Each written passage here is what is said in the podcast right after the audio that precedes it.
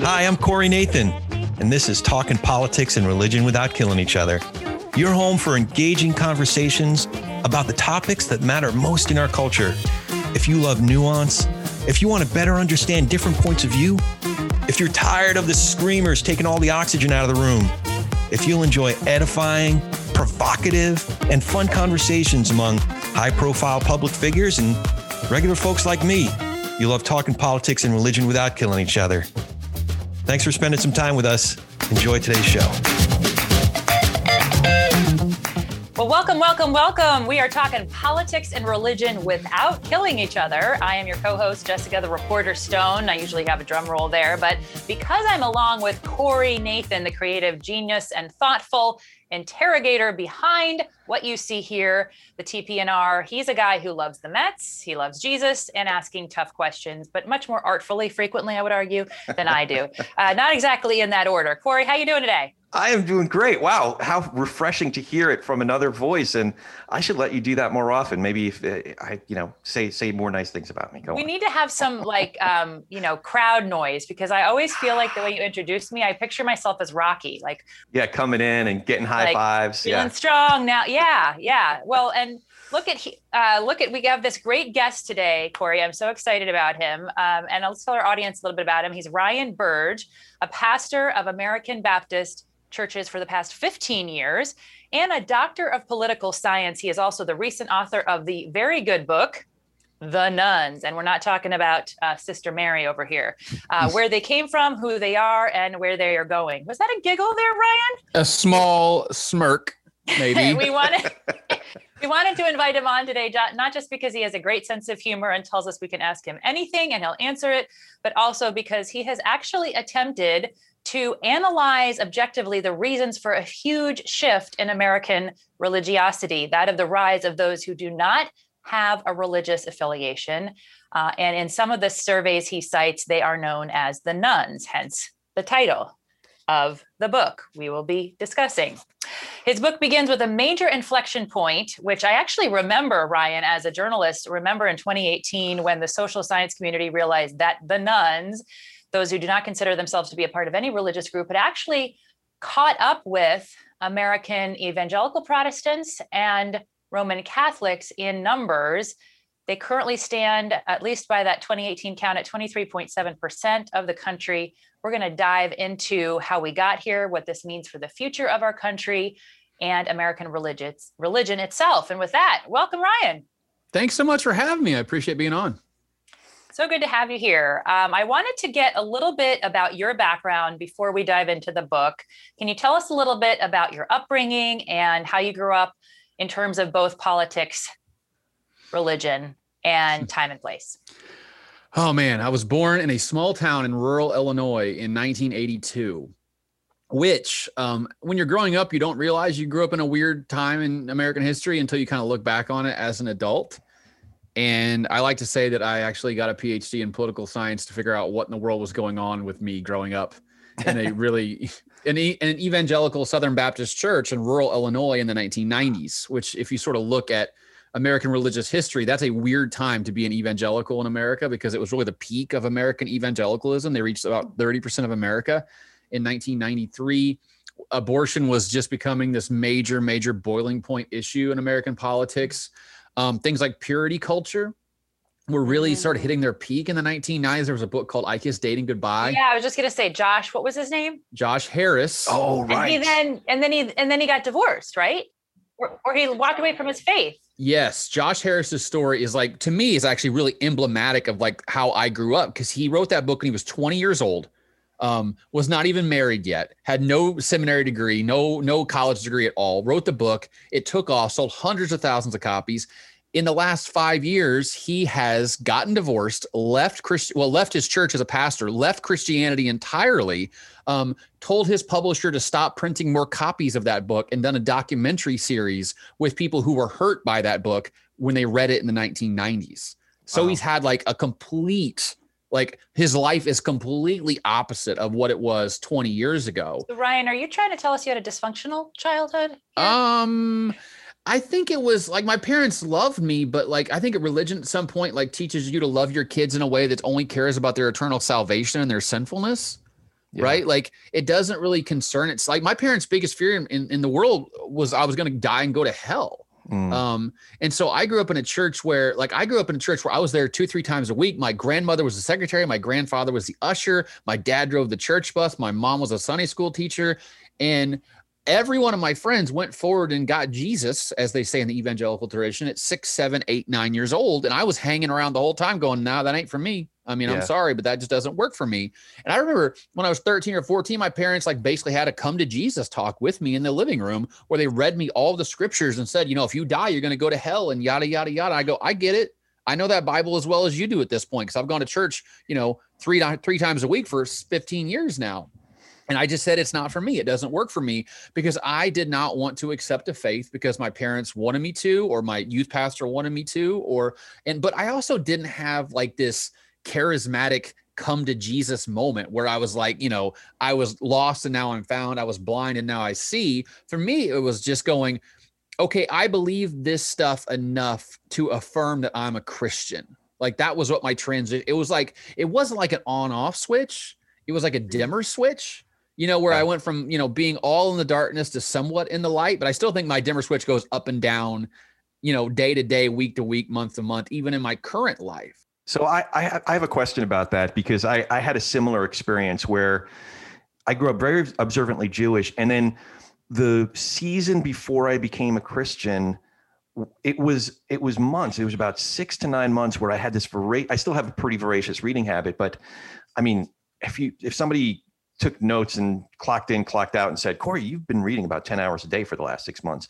So the when I finally prayed the prayer, you know, where I technically became a Christian, it was um, it, it, was more of a dimmer switch. It was like I finally got to that point where I asked one of the fellas that I was you know going down this path with like what's the prayer? You know as a jew you're like baruch atah adonai eloheinu melech i'm a christian now you know?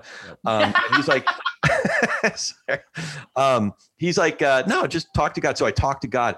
And then uh, i was uh, often when i was sharing that testimony i almost felt obligated to inject some of that you know that that moment that like oh now i'm you know I, I once was born and now I'm saved, kind of like that that moment of like, oh, and it just hit me like a warm drops of rain. I don't know, like, and, and it just wasn't that way. It was just this gradual thing of reading good theology and comparing other philosophies and then reading the New Testament and comparing, you know, Jesus's theology, especially, you know, starting in Matthew 5. And like, I recognize this as the Var Torah. And it was it was actually an all-inclusive process because it wasn't just this emotional thing that happened. It was as you know as the, the, the command says love the lord your god with all your heart soul mind and strength. You know all of those things. So i'm wondering if you experienced something similar like an obligation to inject the drama that that is almost expected.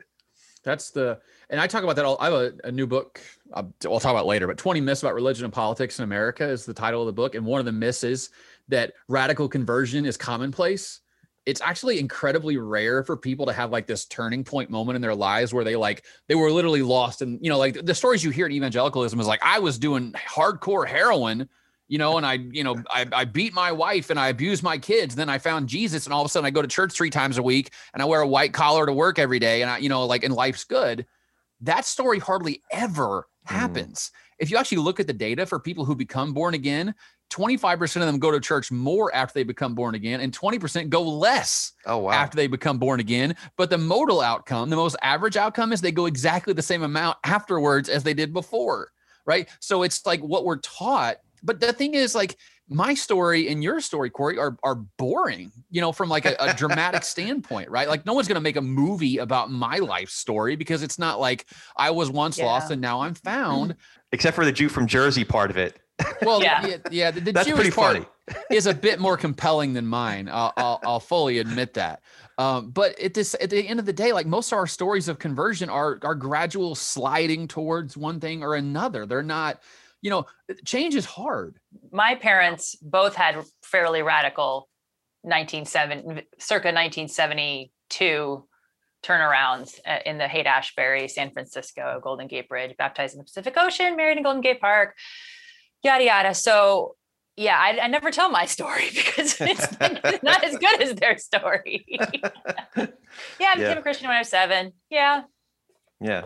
My life was different after at seven. I can totally remember all the things I did differently when I was seven, not. Um, yes, that's interesting that the data doesn't show that people have big turning points, and yet the Hollywood version of conversion is much more stark. But you know what's interesting? Like the 1970s were like really when evangelicalism started to like inject itself into like mainstream American culture. Like 1976, Time Magazine called the year of the evangelical because oh, Jimmy wow. Carter, you know, was running for office and he was a Southern Baptist evangelical. And like it became like a mainstream idea. And you started seeing like the idea of becoming born again, like radical conversion actually became part of like mainstream discourse. It didn't happen a bunch, but people knew and were sort of aware of the idea of it. And that really kind of hit from the from 1970s to the 19 early 1990s, which really like when evangelicalism like became mainstream in a lot of weird ways. And I, I think like I was talking to somebody just two days ago about like being born in 1982 is so interesting because if I was born 20 years earlier, I could have a lot of options as a Protestant Christian because other churches were really strong in the 70s, right? Like the Episcopalians, the United Methodists, and the Church of Christ mm-hmm. and stuff. But if I was born 20 years later, I'd be a none right now. Mm. Like I'm almost convinced that I would have no religious tradition at all because the main line, which is what I'm a member of now, which is like moderate Protestant Christianity, just does not exist in a meaningful way anymore, like it did even 20 years ago. So, like, it all goes back to this idea of being born in the early 80s is re- a really weird way to grow up in American religion. I don't think we've ever seen anything like it, at least in the last hundred years. You just want to be special, Ryan. Come on. don't we all? I'm a snowflake. I watched Fight Club so much when I was in college. Like, you are not a snowflake. Um, that's what that movie talks about a lot.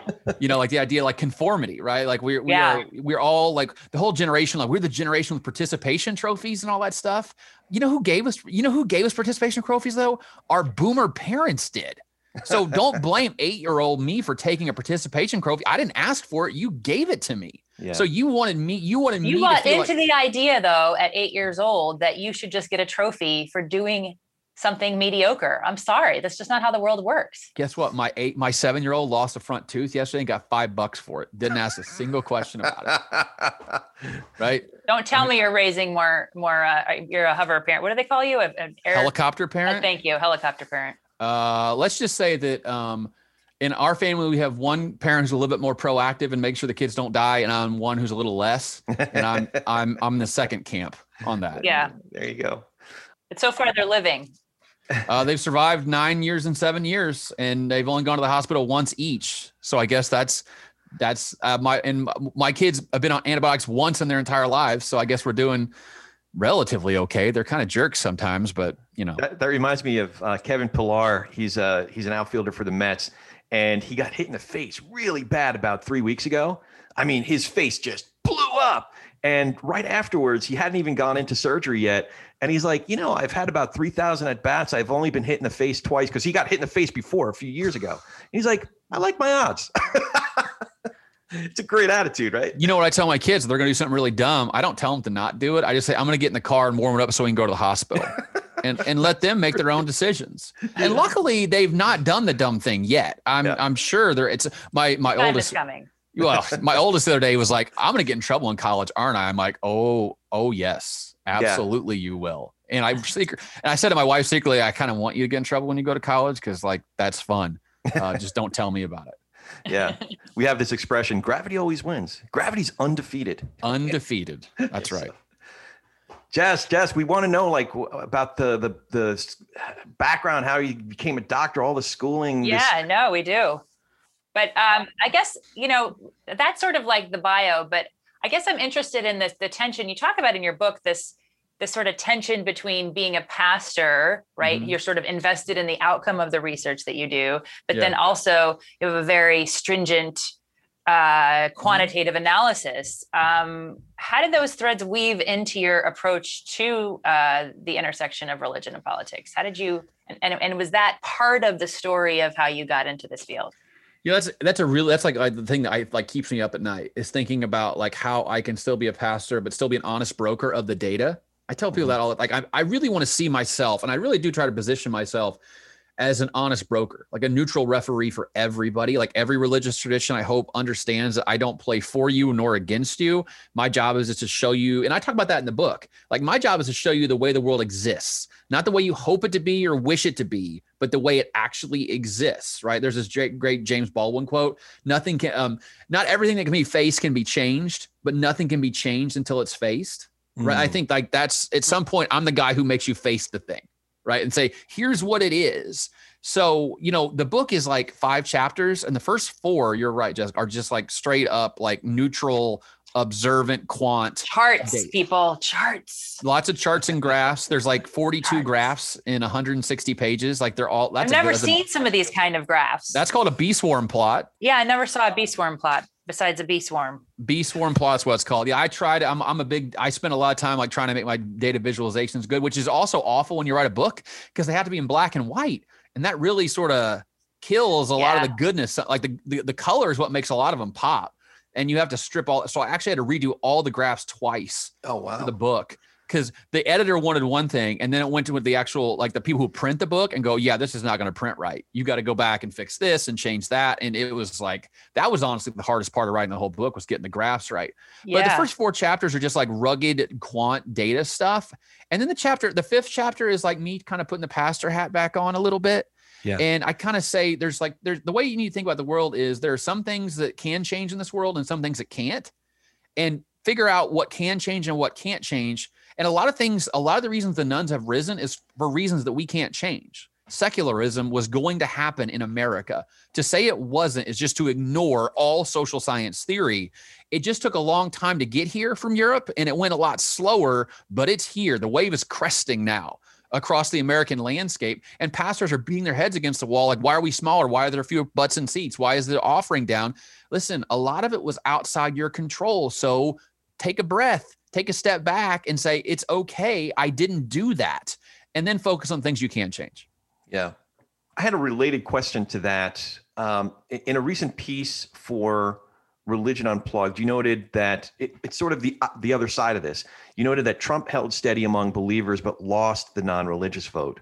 So mm-hmm. just kind of pivoting to ask more about the political side and digging into the numbers from 2016 to 2020 in that piece, Trump Trump picked up a couple points among white evangelicals, non-white evangelicals, black Protestants, white Catholics, non white Catholics, and other smaller religious groups. Meanwhile, he lost share among those identifying as atheist, agnostics, and nothing in particular, or nones, as, as uh, you call it in your book. Mm-hmm. Mm-hmm. Um, and then factoring in something you said in the book, as evangelicals have become more linked to one political party, that has naturally led to the alienation of a lot of people who think differently about politics. Mm-hmm. So, uh, picking up on what you were just talking about, can you deduce some causes or do you see some patterns emerging either in your work as a political scientist or as a pastor? Yeah, I think that the untold story of American society over the last 30 or 40 years, we talk about political polarization all the time. Like it dominates every headline, every news story, every pundit on TV talks about political polarization but they miss the fact that religious polarization has been happening at almost the same rate as political polarization, yet we don't talk about it as much for reasons I don't fully understand. I do think, and I hate saying this, the media is biased against religion because most reporters are not religious and did not grow up religious. I think it's incredibly telling that the best religion reporters in America were born and raised in the Midwest and evangelical households. I mean, most people that work at the Post, most people that work at the Times, people that work at the RNS, people that work at Christianity Today, all grew up Christian.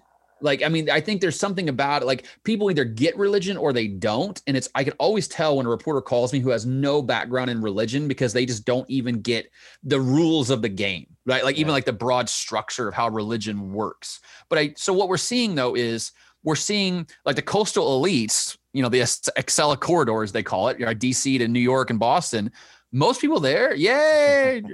but most people there are non-religious or they're culturally religious but not religiously religious right? Like it's it's a part of their life but only from a cultural mm-hmm. standpoint. So they don't get this thing that's been going on which is now we what we have in america used to be in the 1970s 55% of americans were not born again but were not nones. So they were in the middle of the sort of religious spectrum. 55% in the 1980s today it's 35% 41% of Americans say they're born again. 25% of Americans say that they're religiously unaffiliated now, which means that the, the, the middle is shrinking rapidly in America. And there's no place for what I call polite Christianity anymore. You know, what I mm-hmm. mean by that is people were like, Am I going to heaven or hell? I don't know, but my job is to love my neighbor as myself and, you know, feed hungry kids and, and welcome the stranger and be a good person and be a good parent. Like that kind of Christianity is dead because what's killed it on one side is the nones have risen, but on the other side, it's a bunch of evangelicals telling people like me that I'm not a real Christian because I don't believe in all the doctrines that they believe in. Right. So we've seen a sorting out, and this and the, the political sorting has followed the religious sorting. Right. So mm. who who has become the base of the Democratic Party today? It's the religiously unaffiliated. They are the base now of the Democratic Party. Who has become the base of the Republican Party in America today? It's evangelicals which are the most conservative flavor of American religion right now. So you have nones on one side, evangelicals on the other side, Republicans, Democrats, and very few people laying in the middle anymore. It's really sort of tragic in a lot of ways. Wow. That's really remarkable and it and some of the things that are going through my head right now have to do with the conversations we had like with Emily Matthews and Daniel Hare or Elizabeth Newman where does that leave the people who would describe themselves as simply followers of Jesus or followers of a tradition of a monotheistic religion? Because because mm-hmm. really most of this book is really about the church. It's not about Judaism or or, or the mosque yeah. um, or Islam, yep. um, Muslims. Um, wh- where does that leave what I with the sort of thinking evangelicals, the people mm-hmm. who arrived at it cognitively, not just emotionally? There i mean there's a there's a tradition called mainline protestant christianity which is which is uh, like uh, united methodists are the largest denomination but it's like episcopalians united church of christ american baptist which is what i are what i are what i am. Oh, um, but we are like for instance most of these churches all these churches allow women to be pastors and many of them are affirming. Lgbt lifestyles will do gay weddings and things like that. Um, they used to be 30% of americans were mainline protestants in the late 1970s 30% Today, they're 10% of Americans, and they're going to be 5% of Americans in the next 10 years. The average mainline Protestant is about 60 years old today. They represent that thinking kind of version of Christianity. Like the, the typical mainline Protestant is someone who's like got a graduate degree, you know, makes six figures a year, white, upper middle class, had two kids, but now, you know, are empty nesters or have grandkids and things like that. They go to church once or twice a month, but if you ask them if they're going to go to heaven or hell, they go, I don't even know if I believe in heaven or hell. You know, you ask about the end times, like, we don't even talk about the end times, right? My church does good things because we have potlucks and we feed hungry people. Like, that's the kind of Christianity that was used to be a home for people like us, you know, used to embrace us and say, hey, we're doubters too. Welcome to the club. Those churches are dying rapidly now. And we're only being left with the certainty of evangelicalism on one side and the vast uncertainty of the nones on the other side. And we're really spiritually homeless. And I think yeah. that's sort of, I want to write that memoir we're talking about like you know, like I said, if I was born 20 years earlier, I would have been a great mainline Protestant. I would have so many, you know, huge congregation, lots of money, a lot of programs. Those churches are dead now. So yeah. I really have no options for my spiritual future. And if I wasn't a pastor in the in the mainline tradition, I don't know where I would go. I'd probably go to mass with my wife once or twice a month because I do enjoy mass at some level. Although I still feel like I don't belong there because I'm not Catholic and won't become Catholic for a bunch of you know whatever reasons but that would be my only option but I think I like what the Catholic Church is they don't try to beat you over the head with anything you know they kind of just let you come and go as you please which is what I want I would want in a church but I really I believe in I believe in Christianity so deeply, and I believe that you know Jesus is so important to me in my life. But gosh, it is hard, especially in rural America, to find people who think about things the way that I think about things. And I know if I didn't have a church, because I lead a church that does that, there wouldn't be a church like that for me. And it really kind of breaks my heart, to be honest with you. So along this this hits on both the sociological as well as the theological.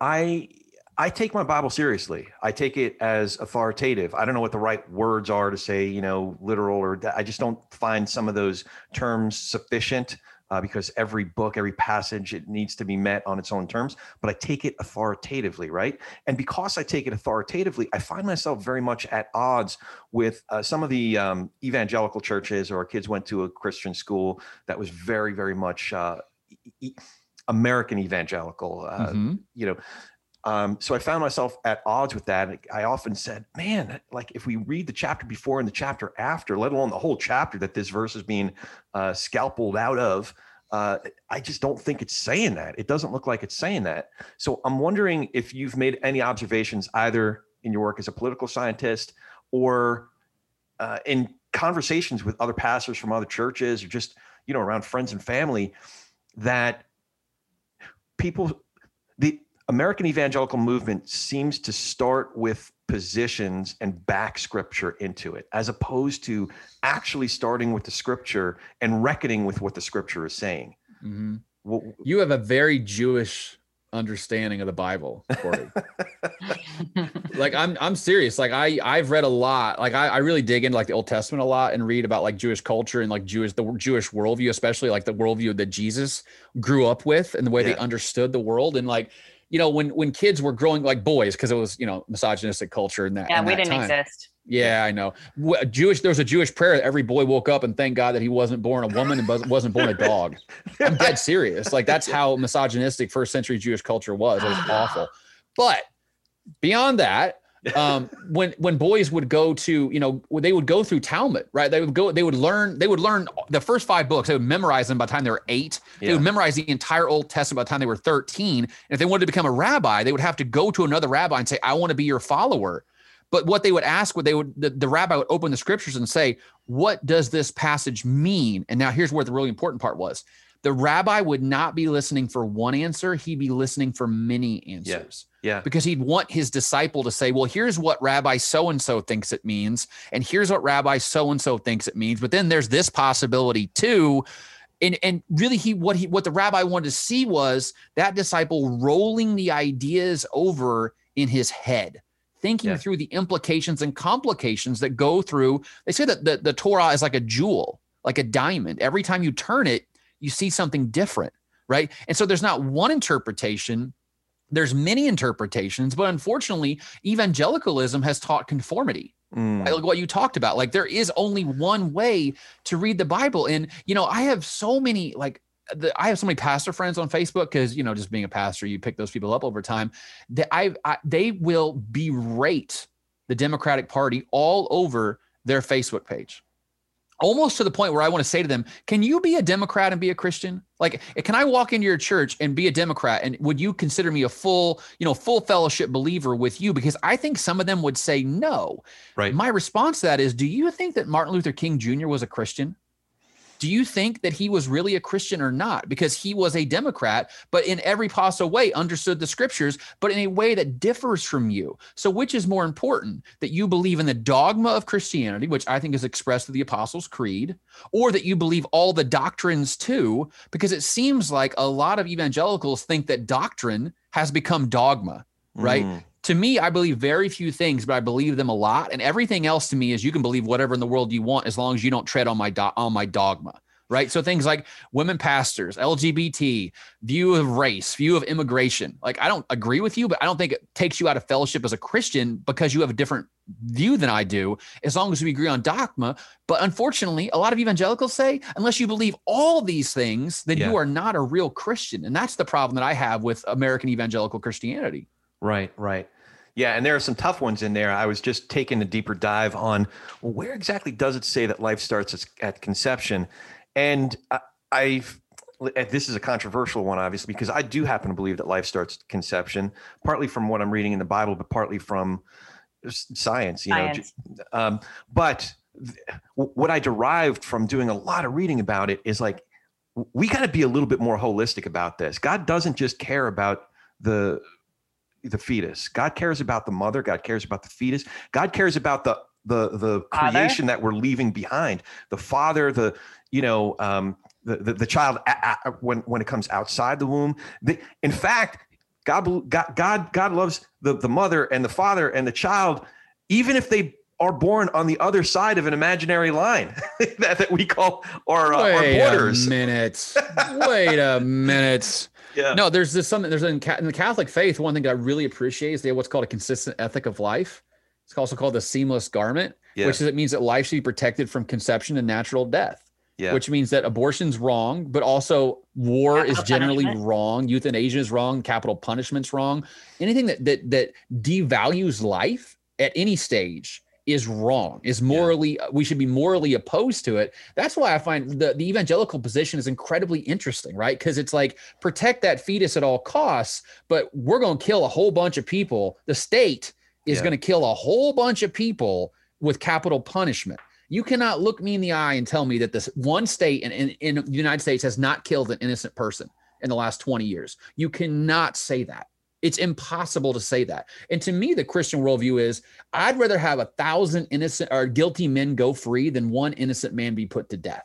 Like mm. that's just my understanding of the scriptures, right? That that I'm a it sounds so like hippy dippy, but I believe in a Christianity that builds bigger tables, not taller walls, right? Like I'm an inclusive guy. I think the kingdom belongs to all of us, right? I don't care what your skin color is. I don't care what your background is.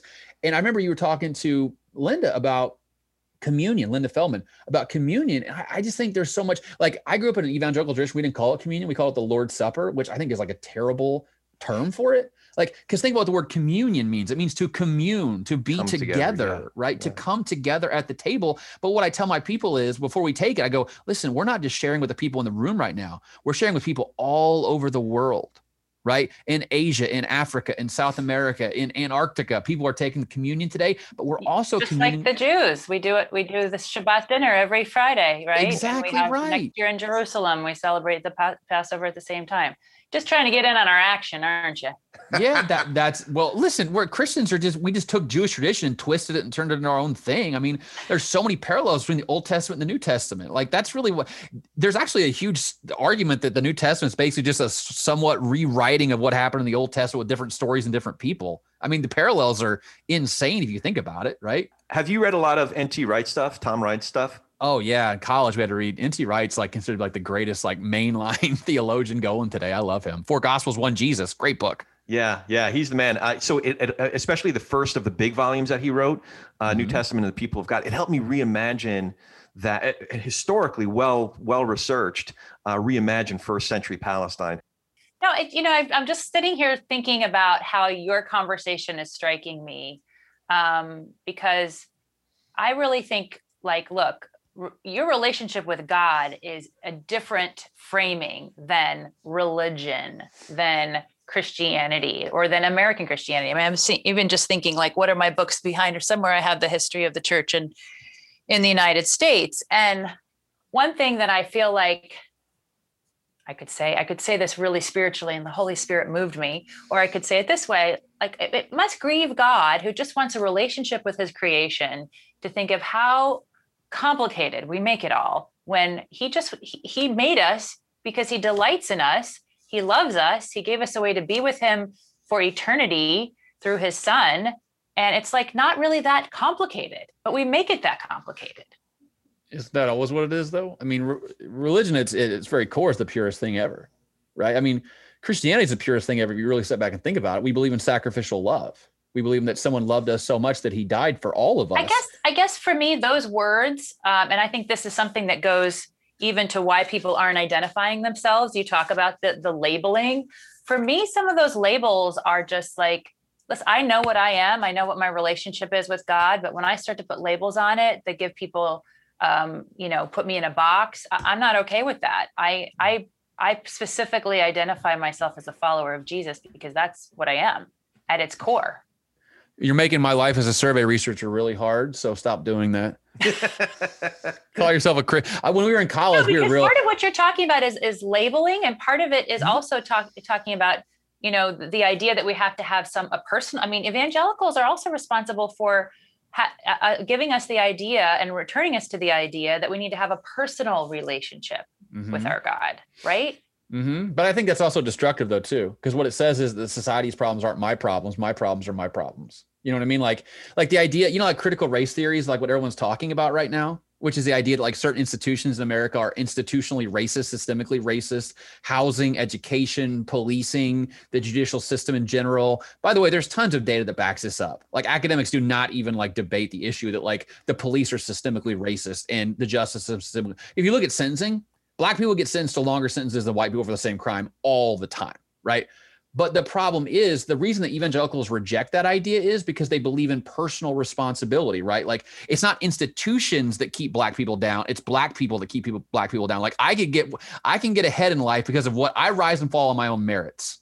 but like I think evangelicalism in some ways co-opted that idea and really like latched on to like the American view of capitalism, which is that you rise and fall on your own merits, right? You got rich, you got ahead because you're smart and you worked hard, not because what society did for you. So what they what white people say to black people is, well, I got ahead, so you should get ahead. But critical race theory says, no, no, no. Black people have a harder time because the system's basically stacked against them from the very beginning.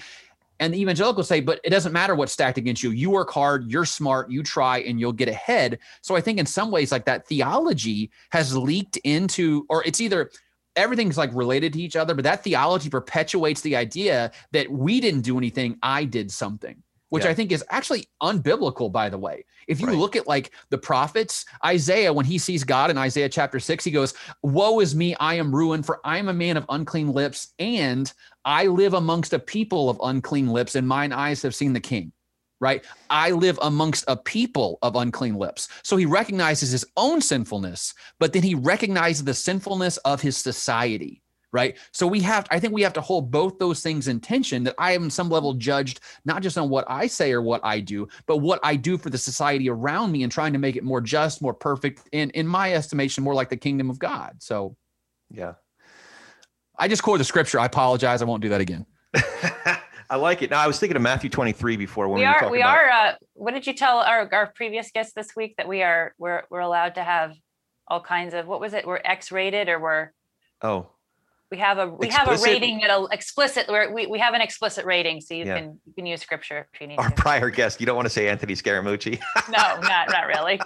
the mooch. We had the mooch. It was awesome. He was. Let awesome. me just assure you, he did not quote scripture. No, he didn't. But, the, but he did use choice words. He's very well read, and he did quote some other quotes that were that were yeah very erudite. Um, so I want to drill down on some some of the politics stuff. Uh, yeah in a 2019 analysis in the Washington Post, why young white evangelicals aren't likely to leave the Republican Party, along with your collaborators, you say scholarship has shown that once social identities and partisanship are linked, motivated reasoning and negative partisanship make that link remarkably resistant to change. So, two questions about this. Mm-hmm. Someone like Trump can come along and hijack the lingo of evangelicalism, not not even very well, like one Corinthians or an upside down Bible. Um, uh, and all our friends from church seem to fall all over themselves and use those instances as as proof that he supposedly like he's saved, he's one of us. To, so just to ask the question bluntly, why is that? Because politics rules everything around us. Mm. I mean, that's the most depressing thing I can say. Like I use, like I have this line where I used to always tell everybody that we, we, we used to believe that like religion was the first lens and then politics was the second lens. And now we believe that like those lenses are opposite of each other. Like politics yeah. is the first lens now and everything is mm-hmm. sort of downstream from that. I don't even know if it's always, if it's not always been that way, like where yeah. politics has always been the first cause. But I think it's definitely true now because everything is partisan. Everything is partisan. COVID was partisan. Right. Vaccines are partisan, right? right? Everything is partisan. So what we see now is, and by the way, you just brought a great term, which is negative partisanship, Corey. Negative partisanship is the idea that you don't vote for somebody, you vote against the other person. Right. right? I didn't vote for Trump in 2016. I voted because I hate Hillary Clinton's guts. And actually, I think there's probably a lot to be said about the reason that Donald Trump won in 2016 is not because he was great. It's because people hate Hillary Clinton, like yeah. a blind hatred, especially white dudes hate Hillary Clinton. That was the second part of my question, uh, but expanding that out a little bit, it seems that many specific issues are fungible, but a, the primary defining factor of Trumpism that we see playing out in our churches is negative partisanship, meaning whatever we may think on taxes or infrastructure or anything, we all agree we hate not just Hillary Clinton, but all those radical leftist Marxist elites of the Democrat Party. That I was yesterday. I had a conversation. One of my my te- my students teach me all kinds of interesting stuff. One wrote a uh, a capstone paper on plastic bag bans, which are a really interesting piece of policy. Like I know no one, everyone's like, oh my gosh, turn it off. Let's go to the next podcast. But listen to this. So in the state of Indiana, Indianapolis passed a ban on plastic bags in this in the, in the city limits. You can't use plastic bags at like grocery stores in Indianapolis the state legislature of Indiana passed a law saying that you cannot ban plastic bags in the state of Indiana. They banned the ban on plastic bags. And how much in taxpayer dollars were wasted because they couldn't just figure it out without wasting time? It, but think about what is one of the hallmarks of republicanism is local government Yeah. is better than any other level of government right? Like am i am i crazy that's not that's objectively true. That's what Yeah. thomas jefferson believed Yeah. right? Like republicanism is the idea that local government's the best. And then what happens when the local government passes a law? The state government steps in and says we don't like that law right? But that's what partisanship does. It says we don't have ideals. Right. we don't have like a, a coherent view of governance. All we care about is winning right? And whatever it takes to win is if we redraw the maps where if republicans get 50% of the votes but 70% of the seats in the state legislature that's okay is not okay. Yeah. like that is fundamentally wrong and it actually breaks democracy in a lot of ways. But unfortunately it's all about negative partisanship now. It's to own the libs or own the conservatives or whatever. You know we want to make the trumpers mm-hmm. cry or we want to make the libs cry like if that is where we are today then it's all about being the heck out of our opponents and what happens is my buddy Paul Djupe has this idea called the inverted golden rule. It's to do to others what they would do to what you think they would do to you if they were in the same position you were. Which means if you're in the majority, stuff it down their throats as long as you can.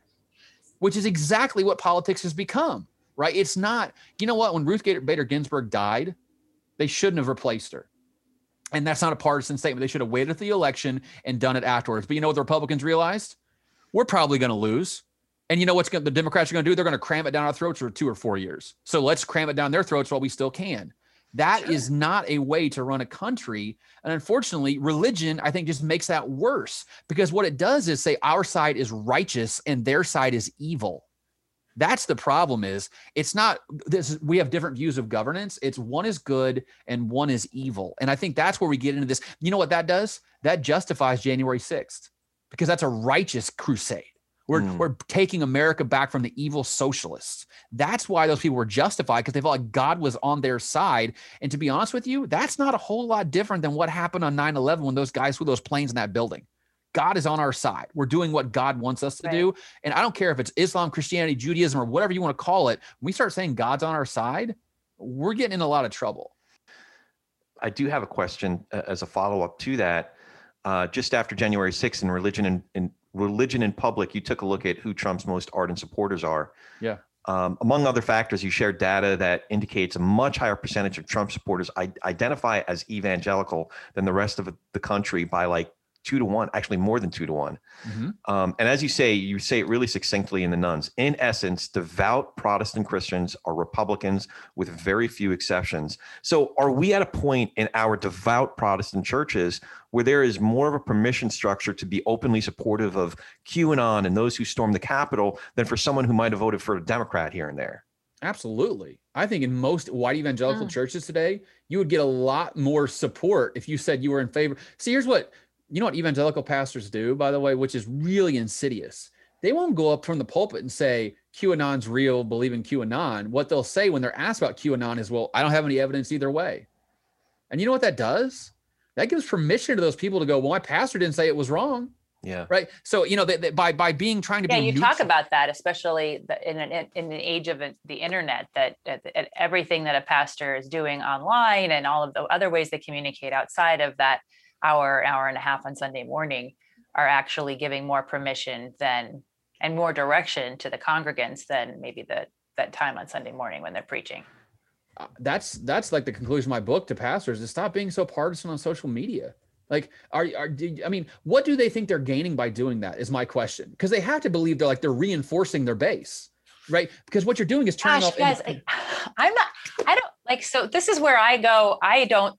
I don't see this where I live. I don't. Um, I my my pa- my first pastor that married us is, is in his 70s. he's not on social media. yes, he's conservative politically, but you only know that um, typically he, he has gotten more vocal recently, but typically you know that when you have a personal conversation with him. Mhm. Um, and the millennial pastor that is pastoring my church now, I mean, we have a church full of immigrants and a church that meets that is the hand and feet, you know, they're they're much more community oriented um, than the churches I was part of in the 90s and the and the aughts as they call them. Um, So I'm not saying it's not happening, but I keep I keep experiencing shock. I mean, it's the same thing with with our conversation with Elizabeth Newman and this whole construct around seeker sensitive and how the the movement in the 90s of pulling more people into the church by watering down the gospels and making it much less about hell and much more about topical sermons and how to live your life i'm just yeah i'm just i'm i mean don't don't pastors know that they're accountable for that? They don't have to worry about it. My the county i grew up in marion county illinois 38000 people. My first election was 2000 5148 bush. Toss up county right? 5148 yeah. 2020 75 25 Man, wow. I mean, there are no. I, I mean, I, I, I literally go around my entire life. I live in a county now of forty thousand people. I, I don't. I, I know. I can probably name all the people who voted for Democrats on one hand that I know. I mean, all the social media chatter, like all the community groups, the Facebook community groups of you know the county I live in. And, so is this? I mean, is this rural? Is this rural or the Midwest? Is that what? Yes. Is that? It's the rural. Because I, I'm usually the one under siege in the Northeast. I'm usually the one that's not you know that's on the edge of the the party going i'm uncomfortable with what is here mm-hmm. but i'm going to go you know but i'm not but i'm not here to proselytize. I'm here to like learn you know? That's usually the way i treat new situations. Yeah. Um it's yeah i'm, I'm not really used to being the dominant culture. The rural midwest is lost for the for the democratic party for now and forever. White people have fled the democratic party in by the millions over the last 20 years and driven largely by you know the right the rise of 24/7 news media beginning you know around 30 years ago but really accelerating with Facebook. I mean, I think we cannot mm. if you look there's actually a Twitter account that shows you the top 10 most shared Facebook posts every day and who shared them. Every day, 8 of the 10 at least are conservative voices. At mm. least. Conservatives dominate Facebook. And who's on Facebook in the rural Midwest? My mom, my mother in law, my father in law. It's dominated by 50, 60, 70 year old people. That's yeah. their only form of social. They don't go on TikTok, they don't go on Twitter, right? They don't do Snapchat. So all they see and they cater their feed in such a way they don't ever hear the other side. They never hear the other side. They only hear Nancy Pelosi is dumb, AOC is dumb, Joe Biden is a blubbering idiot, right? That you never hear the other side. At least back in the day with legacy media, NBC might have been biased slightly to the left, but at least you got a little bit of both, right? Now you can cater your feed to never have cognitive dissonance at all. By the way, it happens on the left too. I don't want to hear it like, oh, it's only the right wing. The left wing does the same thing. I just think they're bad at it. they're not as good at it as the right wing is to cater their media. But pastors now live in an echo chamber where to be a white Christian in rural America is to be a Republican. So why not just cater to your base and reinforce your base and talk about culture war issues every Sunday? Because people are going to give you the amen and the backslap when you're done, and you get to keep your job. It just becomes a self-reinforcing cycle. I'm thinking about some of the liberal friends uh, or progressive friends that I have that might be listening, and that I, I try to listen with their ears and see through their eyes as much as I can. And I'm thinking that uh, hearing your introduction and hearing us talk for a bit, what will resonate is that this guy's a pastor. He knows his Bible. He's, you know, they would register you as a Christian, as a religious person, maybe oh, even so, having yeah. some conservative views. But I suspect that there really is. Uh, I'm curious. Well, frankly, I'm curious what your conversations are like with your mom, with your mother-in-law. You know, those folks who are on Fox News 24/7. I don't know if mm-hmm. they are necessarily, but you, you know that that um, the the proxy for that folk the, those folks. Do, yeah. do, does your voicing some opinions just render you as an utter Marxist? you know, just mm. I'm curious how that's how that goes. I'm very clear with um, like my parents said something one time about a year ago about LGBT people, and I said if my if one of my sons is gay, you're going to love him as much as you love all your other grandkids. And if you don't, then he won't come around you. Mm. I was exceedingly clear about that. Right, like I will not allow you to see my children as less than because of your understanding of Scripture. I just won't allow it for his personal mental health and my my mental health as well. Like I have very clear bright lines about things that I think are acceptable and things that are unacceptable, but I am constantly telling people just because I am not as conservative as you doesn't mean I'm a liberal. Right. You know, like I think there, I think we for, we forget the idea how far the Republican Party has moved to the right over the last 20 years. Right. Mm-hmm. There's this idea called asymmetric polarization, which no one believes that the data is clear on this. The Democrats have moved slightly to the left over the last 20 or 30 years. The, De- the Republicans have moved so far to the right over the last 30 or 40 years. Consider hmm. the fact, by the way, that 60% of white evangelicals in this country today, 60% of white evangelicals in America today want to reduce legal immigration to our country by 50%. 60% of white evangelicals want to reduce legal immigration to this country by 60 by 50%. You cannot tell me, you cannot look me in the face and say, I just want them to come here the right way. You do not want that. You want less brown people in America. That is what you're telling me in polling data after polling data. 35% of white evangelicals supported family separation policies on the border. Yeah. 35 that was the highest of any religious group. I mean, you cannot tell me that you don't have antipathy towards people who come from another country. Like it's at some point we have to say like this is not acceptable policy. Like America is a nation of immigrants, and the, what has happened the last 10 years, especially, is nativism and nationalism run amok. And that is not Christian, not biblical, and not okay. Yeah, that's the irony. The irony is that you, you can't make a, a, biblical case for that. We talked the other day about Leviticus 19, how you take, you know, I, I, don't need to share the story again, but if you read all of Leviticus 19, it's very mm-hmm. clear what the position is. But um, also, as a fiscal conservative, I want to broaden the tax base, open it up, bring people here, let them be paying their taxes. It'll, you know, so I mean, that's but that but if you think about like think what Reagan did. Reagan gave sanctuary to, to people from Central America, Nicaraguans who were coming here uh, in the 1980s. He he banned assault weapons. He raised taxes. Right, like he would not be a Republican today because the party has gone off the rails. Like yeah. I, I don't know how to say that. And people like, you're a liberal hack then. I'm not a liberal hack. Right. Well, the name calling is usually the crutch of someone who can't defend their argument. Like, I mean, let's just say that. I mean, but, it um. Um, but I'd be I'd be very interested to to to be looking at the studies that you're looking at, particularly that one about immigration. As someone who's very close to my immigrant roots, it doesn't it literally doesn't occur to me to look at things that way. So I really, again, I don't mean to sound like Pollyanna, but I do, I find myself like shocked at that you're telling me that 60% of, is it white evangelicals? Yes. Believe in re- limiting legal immigration. Yeah. Cutting legal immigration by 50%. Yes. So cutting the number of legal immigrants to our country in half. That's yeah, what they no, want. I mean, I've, I've yeah, I mean, my, that's just not my experience or my, my story. Like I, I totally, and, and everywhere I live, our, our country, our, our technology is made better by immigrants for God's sakes, like Apple, Facebook. It's, I mean, it's not that it would, it's, it's, we wouldn't have these things. I knew, Jess, I knew you were a liberal Marxist all along. well, speaking of Marxism, because yeah, I've had a lot of a lot of experience with Marxism, uh, I worked with uh, with uh, in a Chinese company for ten years. Um, one one thing that I'm very curious about is um, that sort of Western civilization has the underpinnings of understanding concepts like forgiveness and reconciliation. That's not to say mm. that Confucius didn't, right? Because Confucius was all about living in harmony. Um, but can we have those qualities in our country, especially with the conversations we're having about race, gender? Mm. Can we have forgiveness and reconciliation if we don't have religion, if we don't have religious faith? You know, Liz Bruenig from she's the Atlantic now. Oh, yeah. She wrote a great piece, The Times, about how we just do not have a, a way to ask for forgiveness and repentance in, in, in anymore. Like we don't know how to do that in a meaningful way. Even like I think I hate the term cancel culture. Where are the Christians that are supposed to know how to do that because that was given to them as the basis of their faith? Where are they in that argument? But I think in some ways they're willing to cancel people faster than anybody else.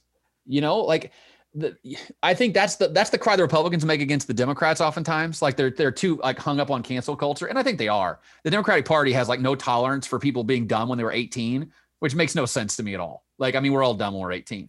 But at well, the same time, or, or dumb yesterday, not being able to learn from your mistakes. We all make mistakes. And the, the idea there is almost like, I mean, it is Marx. It, I really read it through that prism. It is Absolutely. Marxism. Unless you have proximity to power that gives you forgiveness for that sin of mm-hmm. being human, you you don't get forgiveness because people don't give each other forgiveness in that construct. I do think liberals fail on this, by the way, because they without religion they don't have to structure. I had a, like a huge debate in class with a student one day who said, "If my views today look like you know out of step in 20 years, then you should cancel me."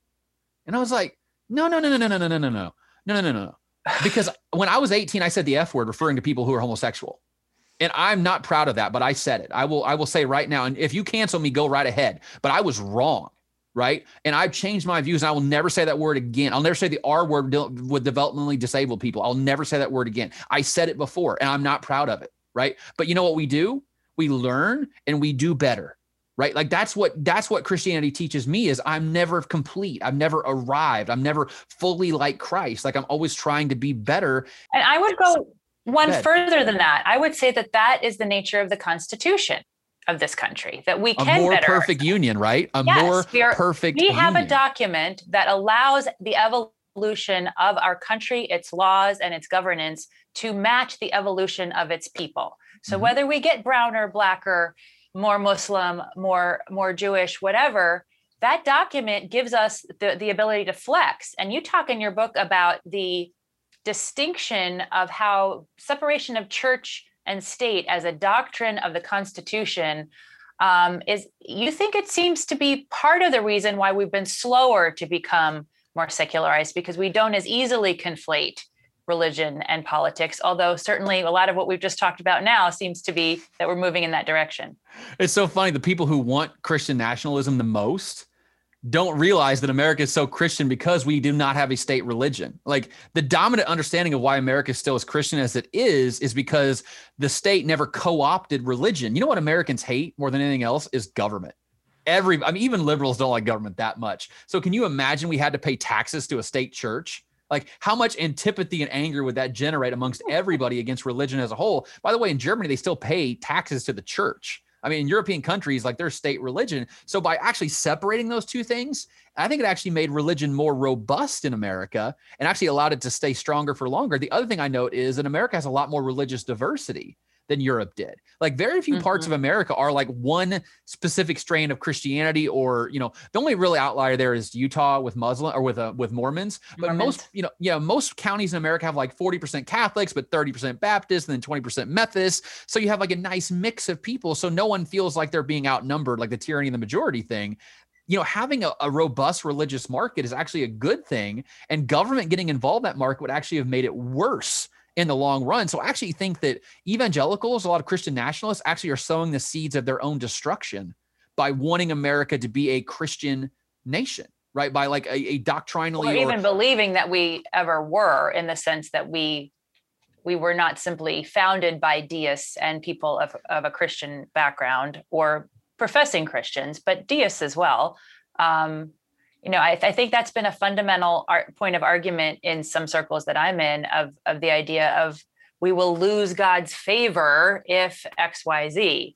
And it usually has to do with becoming more worldly, right? Mm-hmm. Um, the idea that that any man-made entity can be a Christian nation given some sort of um, special dispensation by the Almighty Ooh, I'm not there. I don't know that that's scriptural. And if, if if anything, I would argue that the the country that is it's is Israel. It's not America. I thought Revelation 21 and 22 is describing Fifth Avenue during Christmas time.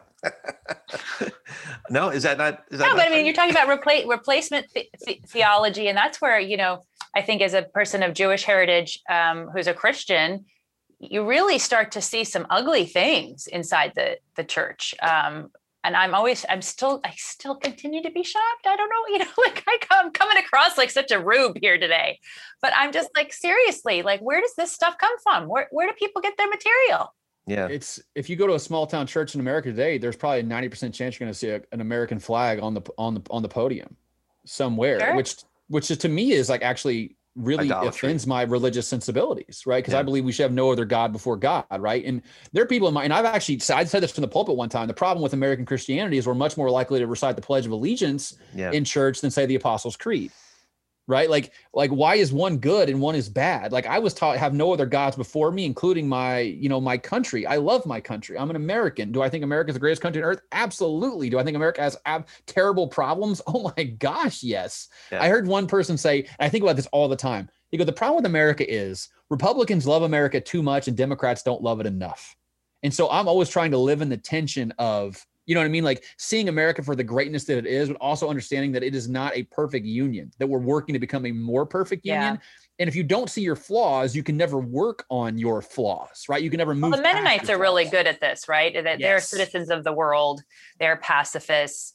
Um, it can be a little bit challenging to be in that environment, as I've shared with listeners before. Uh, during 9 11, my mother was a teacher in the Mennonite school system, and it was incredibly difficult to navigate the, the, the sense of patriotism that many people were feeling in that context and, then, and that she felt. But I think they do have that part largely right that uh, that we are not citizens of anywhere, uh, but where our, our faith and our allegiance to God takes us. I'm gonna. Can I tell a quick story? Sure. About Mennonites. There's this great book. And by the way, that doesn't mean I'm not patriotic. I still love my oh. country. Where's my flag? I just have to clarify that because I think a lot of veterans will interpret that as, oh, you know, I I, I fought and bled for that that flag because yeah. that is, you know, that's part of the motivation. But should it be? There was a lot of uh, there was a lot of was Babylonians or Persians that fought and bled for that big statue of Nebuchadnezzar too. That's absolutely true. But I don't mean to be disrespectful about uh, veterans either. I'm sorry. No, that, that we all we all know what you mean. Yeah. There's a story uh, by by Shane Hipps in a book called Flickering Pixels, where he grew up. In, he was a, he was a pastor of a Mennonite congregation, and he had this guy come up and give his testimony. He was born in 1925, so he got drafted in World War II, but he was a Mennonite right? Which means he was a he could not fight in war because he's a pacifist, right? Yeah. But to be a conscientious objector in World War II was to be unpatriotic because you're fighting the Nazis for goodness sakes, right? Like a, a, justifiable evil in the world. And he goes, "No, my faith teaches me to be a pacifist no matter what. Violence is not what we do." So what the army did for him is put him in uh, a psychiatric hospital with the most violent patients in America as sort of a punishment and put all the Mennonite men in these psychiatric hospitals as a way mm-hmm. to punish them for not serving their country patriotically. Well, what those guys realized was those kids, those those those those men who had been in a psychiatric hospital had been basically been beaten by the nurses and orderlies for years because they were violent and they responded with violence with violence. So what the Mennonite men said, was, we are not going to use violence against these men ever again. And what they actually did was create an entirely new way to treat people who are severely mentally ill in this country by not returning violence on violence, which actually became the mainstream way in which we treat people who are severely mentally ill today and have violent tendencies. We do not respond with violence in turn because it perpetuates the cycle. And he said this guy gave this amazing speech about how he got he got just beat up and broken arms and blacked eyes by all these mentally ill people beating him up, and he refused to fight back and he refused to return violence for violence. And everyone at the, at the end was just you know in awe and enraptured by this 80 year old man telling this life story about all the good things that he did. And he said, "I'll never forget the last thing that he said before he walked off the stage. He looked at all of us. He goes, and that's my story, and that's how I live my life, but I might be wrong." Oh, and walked man. off. Wow. And I thought like that's it, right? Like that's the humbleness that we're supposed to have as human beings. Like this is this is how I live my life and this is what I believe about the world. But at the end of the day, now comes the mystery, right? When I pass from this life to the next, that's the the mysterion, right? As as they would say in the Catholic Church. Like I don't know what's going to happen next. I'm trying my best, but I could be totally wrong, but I'm going to try my best to be to do as best I can with what I have.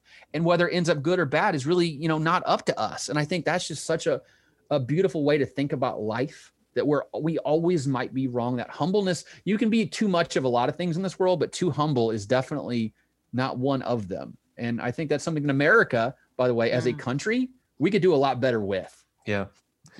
So i have a question about the nones that i, I think will lead into a question uh, jess that you have. Um, my question is is more in your study of the nones folks who are non-religious or no particular religion are there any transcendent moorings, ethical moorings? You know, for, for someone like me or um, even Buddhist friends, there are practices or there are scriptures or there are these moorings that that transcend us and our own feeling that day. I'm wondering if you've come across uh, more transcendent ethical moorings that nones that that it's not dependent on an influencer's whim that day. Mm. yeah, no, I think the answer is no. I mean, I think the, the, problem though is the nones are so diverse. Like in the book, I talk about how like atheists and agnostics yeah. are like one thing, yeah, and then nothing in particular is there something else entirely. And I, I, I'm actually, as a social scientist, I'm actually a lot less worried about atheists and agnostics than I am about nothing in particulars because atheist agnostics have very high levels of education. They have a reasonably high income. They're actually politically engaged at a very high level. Um, atheists are actually the most politically engaged group in America today in terms of rallies, meetings, donations, working for campaigns, that kind of stuff. No one outdoes the atheists on those accounts, and agnostics are not far behind. The nothing in particulars are the least educated religious subgroup in America today. Only 20% of them have a four year college degree. It's 47% of atheists and 44% of agnostics. Um, 60% of nothing in particulars make less than $50,000 a year, which means most of them live in poverty. So they have no education. They have, uh, you know, a lot of them live in poverty. They're struggling in every possible way, while atheists and agnostics have like disposable income and they got, you know, they're, they're kind of living this liberal utopia in a lot of ways. Nothing in particulars are, by the way, here's the other thing Atheists are 6% of America. Agnostics are 6% of America. Nothing in particulars are 20% of all Americans. They're basically the same size as white evangelicals and white Catholics. Wow. I mean, one in five Americans are nothing in particular. So three in five nones are nothing in particulars. One's atheist, one agnostic, three out of five are nothing in particulars. And they are unmoored, untethered, unattached to American society. So when I see things like, you know, like people are spending more time on the internet, being radicalized by the internet. That's exactly the kind of people I think about are the nothing in particulars because they have nothing in their life that sort of creates structure and order and a way to think about things. And they don't have an adult in the room, you know, the figurative adult in the room to say, we don't say that. We don't believe that. We don't go there. That is wrong. And I think atheists agnostics actually have. Yeah, You're they don't have they don't have community because they don't have a church. They don't have a community group. They don't have a neighborhood watch, whatever it is, because they're not actually involved. Mm-hmm. That's exactly they're not socially involved either. No, so they, are not actually replacing religion with politics, for example. No. Um, they, so they, they don't even have an alternative. They have nothing. So they are completely apathetic. Yes. And it's terrifying. And they don't have hope. No, why, I don't. If they don't I, have hope, why why would they not want hope? I mean, I think they're I think of that God-sized hole analogy, and maybe it's overused, but I, I do think that people want hope. People want to get up in the morning and have a reason to do so. But I think their guiding principles, institutions are bad because institutions have screwed them over their entire lives, right? Education didn't work for them. The job market didn't think. So here's what I think nothing in particulars are by and large. They're the people 40 years ago who would work in the factory, make a middle class income and be part of polite society. But globalization ruined that that thing that their parents did and their mm-hmm. grandparents did, right? Which is go to high school, get a job in the factory, go on vacation once a year, make decent money, raise your kids, have a good life. Those same jobs that would pay $30 now pay $12 right? Mm-hmm. So they're not living that good life anymore. And they feel like American society has left them behind. American education has left them behind. The American economy has left them behind. They don't trust politicians and they also don't trust pastors and churches, right? So anti institution is what guides their life. And they're searching. I think a lot of them are still searching for something. If you look at the data, they're not actually that turned off with religion. I think like 25 or 30% actually. Yeah, that I found that very interesting because to me, you were sort of directing people who have an agenda to, to, to spread the gospel or to expand their churches towards this group of people as fertile ground. They so I had panel data which asked the same people the same questions in 2010, 12, and 14. Um, like 98% of atheists were still atheists four years later. And most of them who switched became agnostics, right? So not they're they're still nones. Yeah, they're committed. It's an ideology. They have it a commitment to the ideology, but and the agnostics in particulars don't. Exactly. So 60%, they are open, and that's the key. But are they also searching? I think they are because the data says that 20 about 20% of them over a four-year period of time went back to Christianity.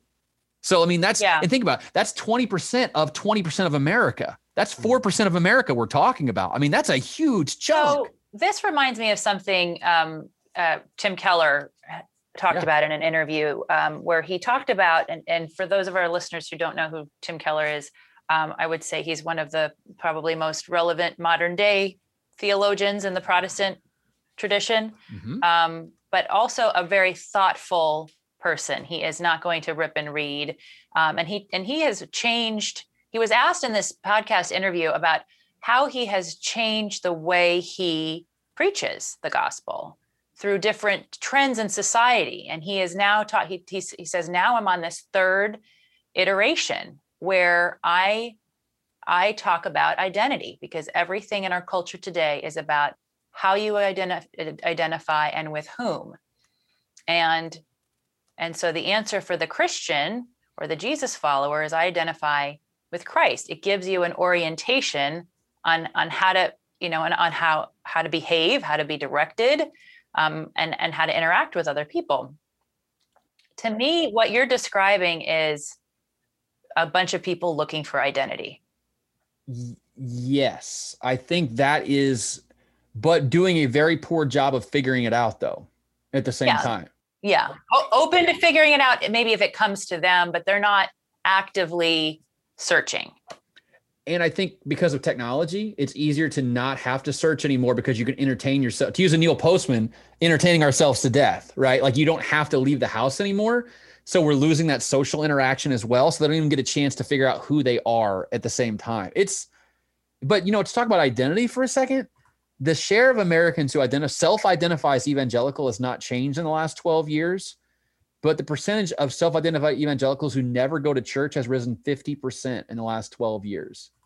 Like the term evangelical. They're, well, they're yeah, because the, the label is loaded, and also I think they're being turned off by some of uh, some of the mixing and matching that's going on in the evangelical church, which brings us back to the conversation we've had with Elizabeth about you know some some churches uh, really getting away from preaching, taking care of the widow, the orphans, and and getting much more towards oh you're supposed to have a good life, you know the, the prosperity gospel. If you think about the the pastors that were visible around Donald Trump, these were not people that were preaching humility. yeah, he was asked if you ever asked for forgiveness before, and he goes, "No, I don't think I need to." yeah i mean at, Oh, at, at, at its core you you have to wonder right? And i i do know people who who have vouched for the fact that they you know they they have i do know christian believers who to their core believe that he has made a profession either to them or some something. Uh, i haven't i haven't seen it myself so i can't weigh in from personal experience but certainly that comment is not consistent with the bible. He is the chosen one.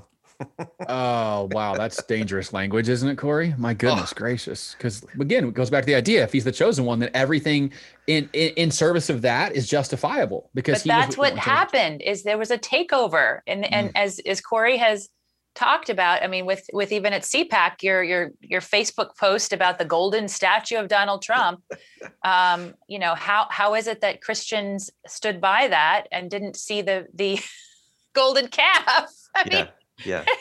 Either they never read the story or they never learned it in church but come on like that's i, I don't know in my family that's part of the fabric of of uh, you know of just sort of historical knowledge like you know how, how can you grow up you know understanding western civilization and not know that story Yeah. I mean, the, the other one is I, I referred to it before as the Daniel three, the, the the Nebuchadnezzar golden statue. I mean, that that's got to just send all kinds of fire alarms going off. It's a four alarm fire going on. So, but um, we have beat that topic up quite a bit, and uh, we've had a good conversation i know we could talk for for hours more I could go. Yeah, definitely. but I do feel like I should kind of wrap it up here. Um, I, I, I think we got to most of what um, I had planned to ask you. I guess the the question is, uh, Corey, do you have anything else to add before we let him turn the tables on us? um, I did have one follow up question about the Trumpification of churches. Do you think there's any turning back, or has the evangelical movement become an extension of this socio political movement that's dominated by this one thing? Yeah. So there, there's this there's this theory in IR international relations called long cycle theory, which kind of argues that the world goes through periods of a lot of war and then a lot of peace, and they kind of cycle back and forth over time.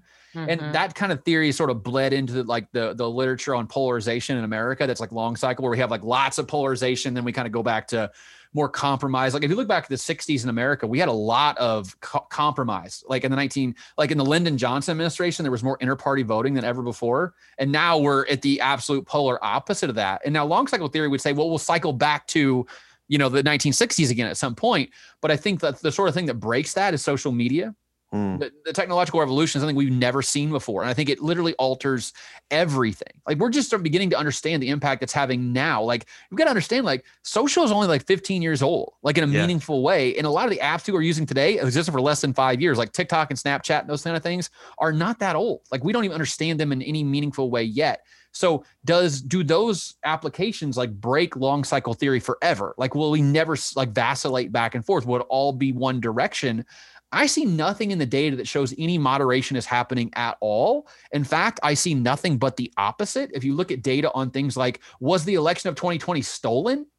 The fact that like 70% of Republicans say yes, I think tells you everything you need to know about American democracy, where we are right now. It's all about winning, not about democracy. You're depressing me, Ryan. You're gonna have to end it on a on a high note. Yeah. Guess give what? Me, give us some hope. The kingdom of God has survived much worse than Donald Trump. wow.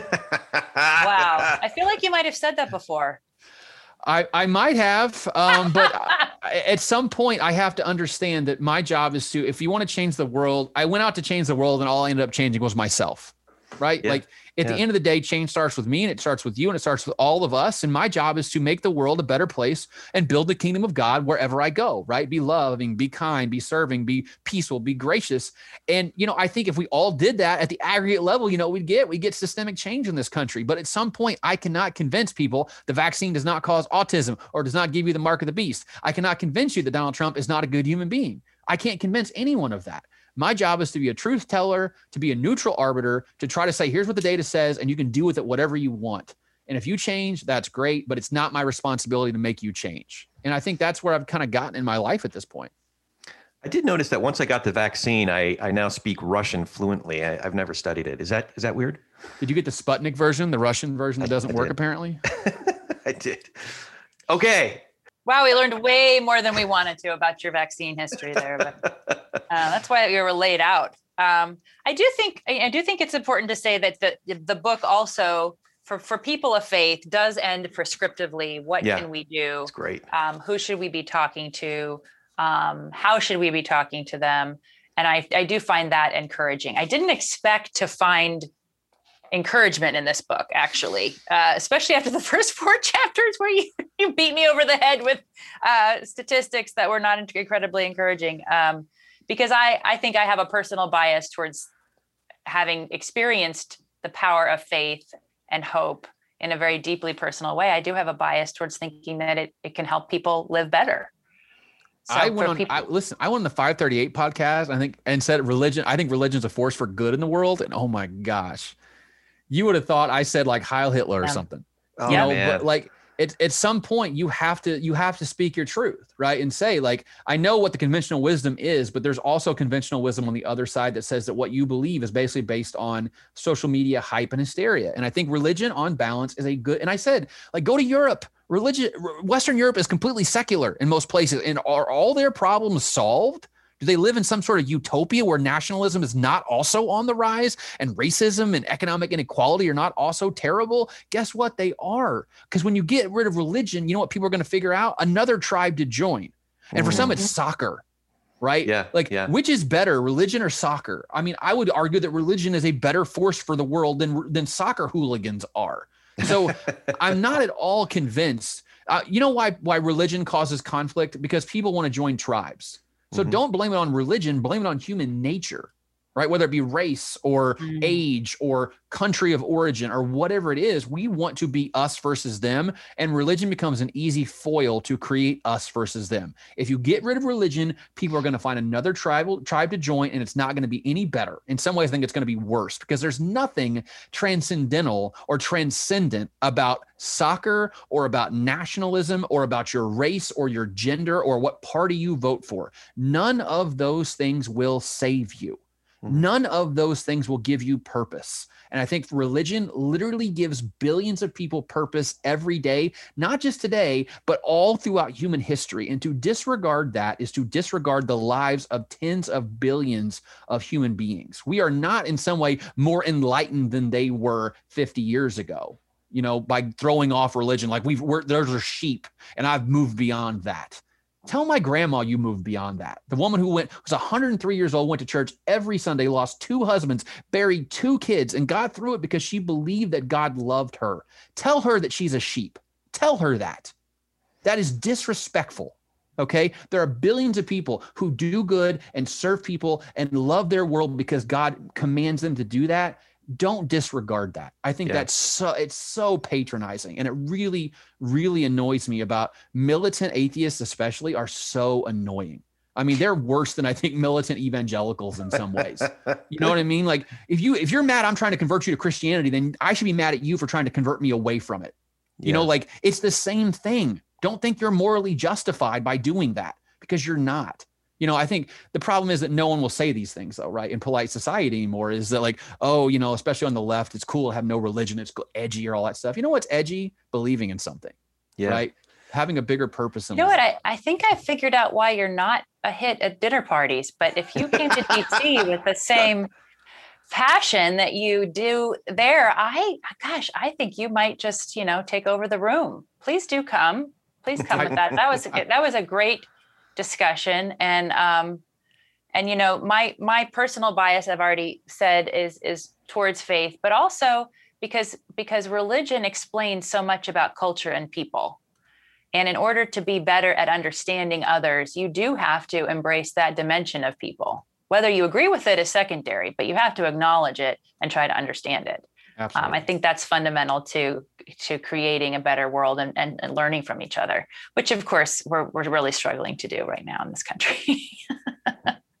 I laugh with discomfort. Um, any questions that you want to ask us? what happens when we die?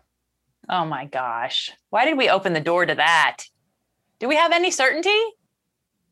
I'm going to be eaten by the fishes or by the worms because I'm not going to be embalmed. You, you know what Keanu Reeves said one time when he was asked that question? Keanu Reeves, who's not a Christian at all, said he was asked by Dave Letterman, "What happens when you die?" And he goes, "I hope the people that love me will miss me." And I was like, "Holy crap, is that not profound?" So I, Corey, what's your answer? I was just starting to say that I don't have a ton of control over that. There, there are indications, there are hints in scripture, uh, and I, I, some of them s- seem coherent and cohesive, which is why I'm a Christian. And I would say that the concept of tikkun olam really guides me. Uh, that I, I, it may be true, it may not be true. I, I don't want to bet. I don't want to bet on the opposite of it. That it's true, and I, I've been on the wrong side of it. So Can you remind us again what, t- what Tikkun Olam means? Because I'm uh, blanking. it- he, heal the world. You know, I believe that this is God's creation. Um, I believe that I'm a part of God's creation, and I believe that. Okay, so oh gosh, what's his name? He he wrote a book on um, the drama of doctrine. Kevin Kevin Vanhoozer. He said it this way: uh, the story of the Bible is still being written, and we're in it, right? So I, it's a blessing to be a part of God's re- big redemption plan. After after Genesis two, you know the the the or uh, Genesis three really. The rest of the story is about how God is forming this people. Initially, the people descendant from from Abraham, and then the people around Jesus to to participate in his his grand redemption plan. So I don't know what happens after I die, but I do know what's happening right now, and that it's a blessing for me to participate in redemptive conversations and redemptive work in in the hands and the feet, as you've referred to it, Jess, as you know, it, th- that's the part that that I know, and I- have good evidence to believe that it leaves some sort of a positive thing after me in this creation. Um, I also believe that what happens after I die and the afterlife, there's a very this worldly thing that that's that's happening there.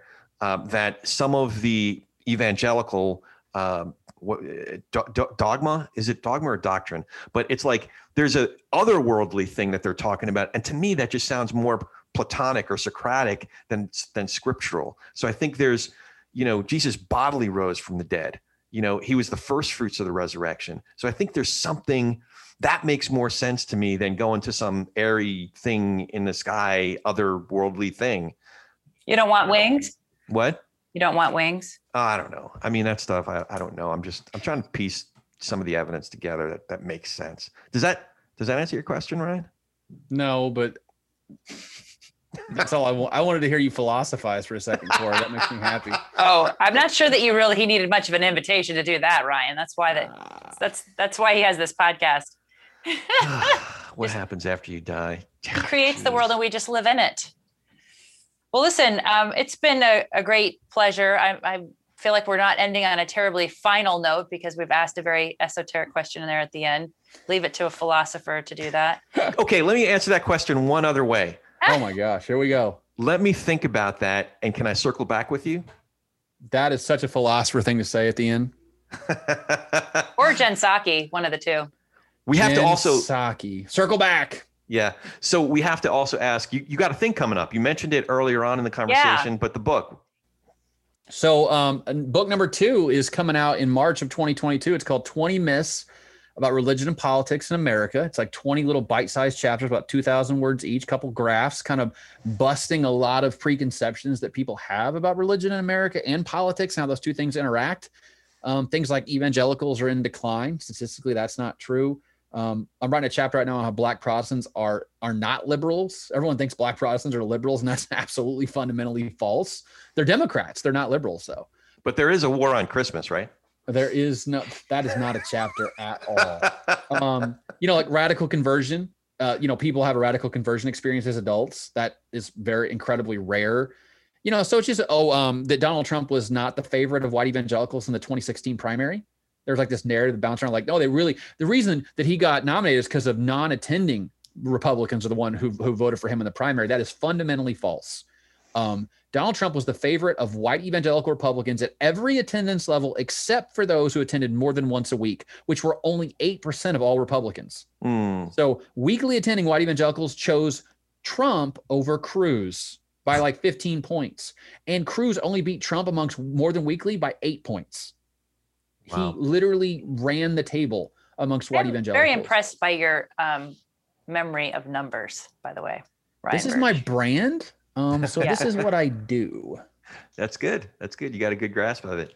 So come March 2022. Yes, Um, correct. we'll we'll be expecting our advanced copy, so we can have you back between now and then. And if you want to try it out, if you want to test any ideas, please come back.